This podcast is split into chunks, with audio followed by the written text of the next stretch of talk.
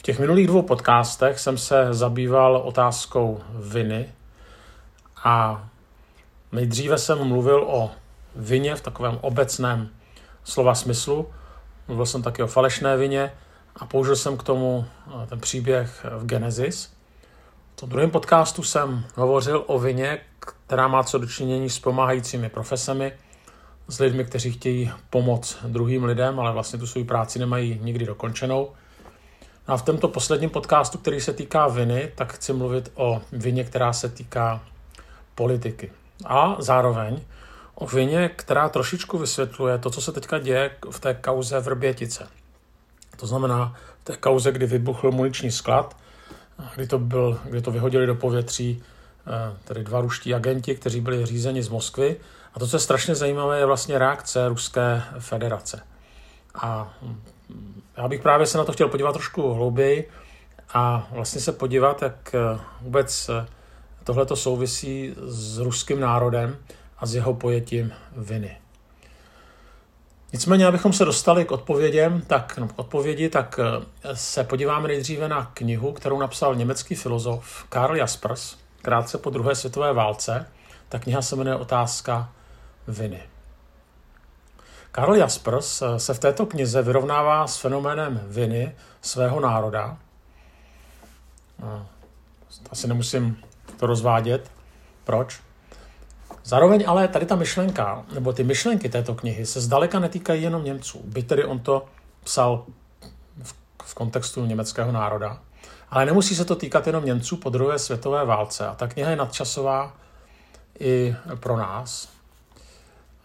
A zvláště proto, nebo pro ty lidi, kteří prožili komunismus, kteří s ním nekolaborovali, to znamená nebyli někde v STB, nebo nebyli v nějakých třeba složkách represivních, ale alespoň mlčeli. A já vám teďka stručně řeknu obsah té knihy a pochopíte, proč tedy to nemusí být zdaleka jenom otázka eh, německého národa. Jaspers definuje čtyři kategorie viny. Je to vina kriminální, politická, morální a metafyzická. A pod tu kriminální vinu, tak tam zahrnuje přímou účast na zločinech a porušování zákonů, tak to samozřejmě se vůbec nemusí týkat, nebo nemuselo týkat jenom Němců, to se děje stále. Politickou vinu vidí u politiků a politických institucí stejně tak jako u organizátorů masové nenávisti. Tak tady to samozřejmě bylo už patrné eh, v Německu, tedy ve druhé nebo před druhou světovou válkou, ale ono se to děje i teďka, že teďka máme politiky, kteří cíleně rozdmichávají nenávist, dělí společnost. My jsme toho svědky přímo u nás, když to jde přímo jako z hradu, takové jako cíleně rozeštvávání vlastně společnosti, dělení společnosti na kavárnu a na zbytek na ty, na ty vesničany. A taková snaha tyhle ty dvě skupiny proti sobě poštvat, tak eh, v tom tedy Jaspers vidí politickou vinu, jo, kdy tedy to spojuje s těmi organizátorama masové nenávisti, ale říká, že od této viny se nelze oprostit, pokud eh, jsme s těmito činy jako občané souhlasili, byť jsme je sami nevykonávali. Jo, tak už ten souhlas je podle něj participace na té vině. No, pak mluví o morální vině a tam mluví o tom, že ji máme, nebo že ji teda lidé mají, nebo měli, pokud jsme byli vůči násilí loajální a občansky poslušní, tedy, že jsme se a násilí aktivně eh, nepostavili. On tady mluví o životu v masce, nebo o takzvaném souputnictví. Je to vina plynoucí z účasti na vnějších projevech lojality vůči režimu, třeba za účelem osobních výhod nebo vyhnutí se nebezpečí. Tak tohle to samozřejmě bylo patrné v Německu, protože zase Jaspers tady to píše v kontextu německého národa, kdy říká spousta těch Němců prostě vědělo, co se děje, ale prostě mlčelo. A možná, že znáte to úsloví, že k tomu, aby se šířilo zlo, tak stačí, aby slušní lidé nic nedělali, ani tomu zlu nemusí pomáhat. Tohle to se samozřejmě dělo i v komunismu. Že to, že ten komunismus mohl u nás tedy se dostat tam, kam se dostal, tak nebylo jenom proto, že by lidé kolaborovali s komunistickým režimem, ale bylo to proto, že mlčeli. Ta mlčící většina vlastně umožnila také tedy to, aby ten režim tak, aby byl v takové podobě, v jaké byl. No a pak je poslední, a to je metafyzická vina. A tam říká, že ta pramení ze skutečnosti, že jsme zůstali naživu a že jsme neudělali dost pro to, abychom zachránili ty, na kterých byly páchány politické nebo jiné zločiny. A tady, abych to lepší dokreslil, tak budu citovat Jasperse. On říká, jestliže jsem neučinil všechno, co jsem mohl, abych jim zabránil, jsem spoluvinen. Tak eh, tolik. Zároveň i ještě možná jeden dodatek, že tady s, tímto, tady s tím pocitem viny, s tou metafyzickou, jak to, že já jsem přežil a ostatní nepřežili a já jsem asi přežil vlastně eh, na úkor těch, kteří nepřežili, tak se často setkáváme u těch, kteří přežili třeba koncentrační tábory. Tedy ještě jednou jsou to ty čtyři kategorie viny. Kriminální, politická, morální a metafyzická. A ono je velmi snadné říct, jo, to bylo dobré, že to ten Jaspers napsal pro Němce, to oni dělali ty špatné věci, ale jak říkám, zdaleka něco takového e, není, nebo zdaleka to neznamená, že tohle to se týká jenom Němců. S tímhle tím můžeme, e, nebo tam se můžeme najít i, i my. V knize Tekuté zlo, které napsal, e, napsali autoři Bauman a Donskis, tak vlastně je, je, je taky taková jedna myšlenka, kterou bych chtěl povědět. Oni tam navazují právě na Karla Jasperse a také hovoří o pocitu viny a mluví, že největší zosobnění etiky viny byla morální Tour de France německého kancléře Willyho Branda, který dvakrát poklekl. A teďka říkají poprvé ve varšavském gétu a poté u Yad Vashem, což je Světové centrum pro výzkum, dokumentaci, vzdělávání a připomínání památky holokaustu v Izraeli. A teďka pokračují. A říkají, v obou případech se jednalo o hrdinský a ušlechtilý čin eh, veřejného pokání před světem za zločiny a hříchy svého národa.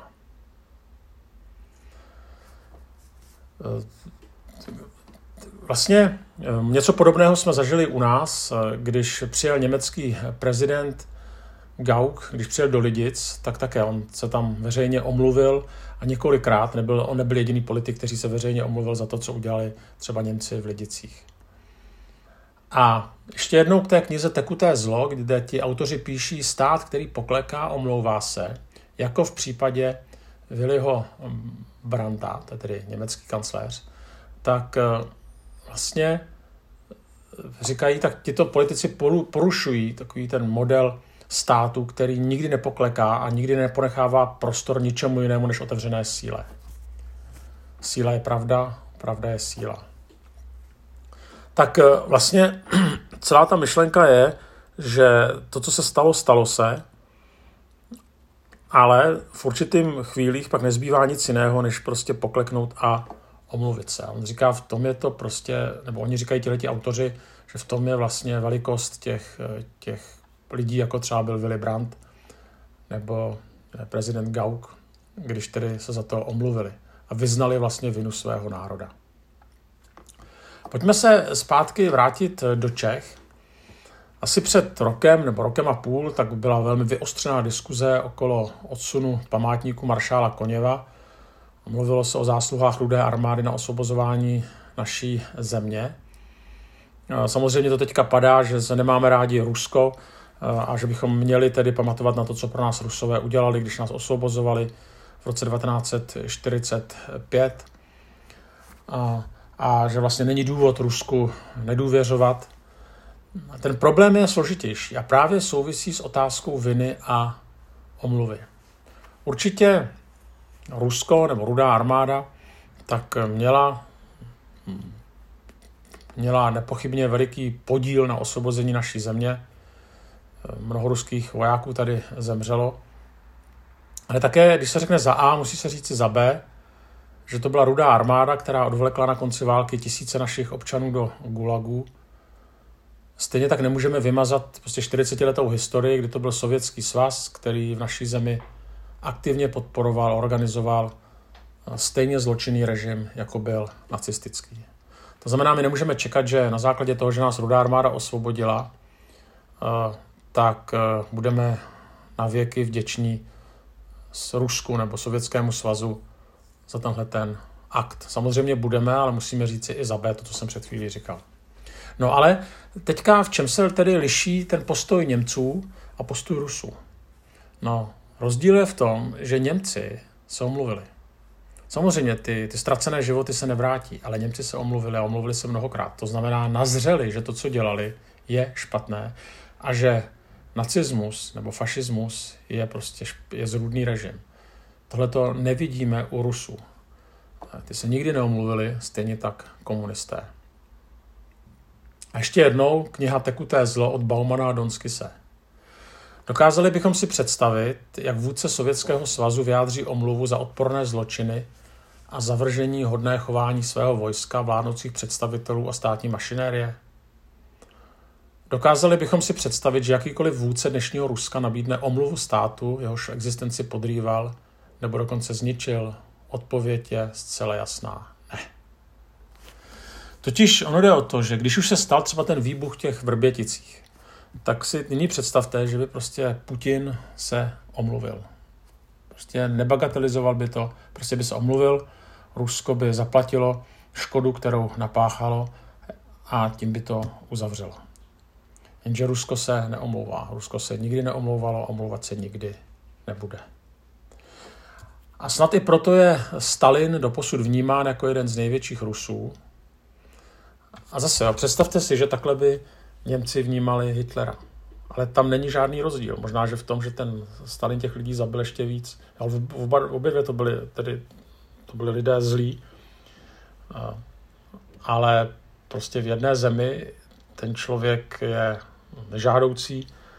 Nevím, jestli vůbec jde tisknout třeba Mein Kampf, jen tak běžně. Ale každopádně je to člověk nežádoucí, když to v Rusku Stalin je vnímán jako jeden z největších Rusů. A už tohle, už ta mentalita je prostě šílená.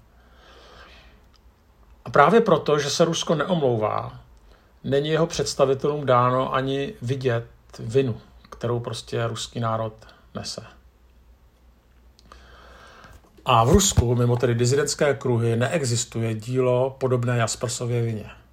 Tedy dílo, které by bylo doporučováno v Rusku ke čtení jako snaha vyrovnat se s historickou vinou Rusko, Ruska, třeba tom minulém století. Vlastně v Německu ta kniha Vina tak je volně dostupná. Nic takového v Rusku neexistuje. Samozřejmě, jak jsem říkal, vyznání vin nemůže vrátit životy ale může vyjádřit lítost, distancovat se od zločinů minulosti. A může také veřejně prohlásit za, nepří, za nepřípustné. Což dává jakous takovou jistotu, že ten národ už to prostě nebude jaksi opakovat. A to není málo, tady to vyznání vin. Jo? To vyznání vin není slabost, ale síla. A naopak, zamlčování a bagatelizování zločinu často od těch, kteří vypadají jako silní, tak slabostí je. A tady skutečně nemůžeme čekat, že by Rusové tedy se k tomu přiznali. Samozřejmě můžeme říct, a co by udělali Američani, Francouzi, Angličani. A ten podcast není o Francouzech, Američanech eh, a nebo eh, Angličanech, ale je o Rusku, které se neomlouvá a které vlastně se nemluvilo ani za druhou světovou válku, které prostě vinu necítí. Je konec eh, dubna, za pár dní si budeme připomínat konec světové války. To znamená konec jedné diktatury, která ale byla vyměněna jenom druhou diktaturou. Eh, potomci jedné z nich, z těch diktatur, tak vinu svých předků nebagatelizují. Přiznali se k ní mnohokrát. Potomci druhé diktatury si vinu nikdy nepřipustili a nepřipouští. Potomci jedné viny klečí před eh, památníkem obětí, obětí jejich předků. Potomci eh, té druhé diktatury tak si nikdy nekleknou, nikdy, nikdy si nepřipustí, že něco udělali špatně. A právě proto dnešní Rusko je stále diktaturou. Je to říše zla. A aby se něco změnilo, tak prostě musí dojít k vyznání vin. A na jednu stranu prostě člověk řekne, že je to jednoduché, tak prostě vyznají, že prostě tam zavraždili miliony a miliony mrtvých a zároveň vidíme, jak je to těžké. A tady to je na bázi celých států, ale víme, jak je to někdy těžké i pro jedince. A tak nezbývá než doufat, že nás tato diktatura po druhé nepohltí a že jí pohrobci se nikdy nedostanou k moci, byť v současné době vidíme, že u té moci někteří z těch pohrobků komunistů jsou.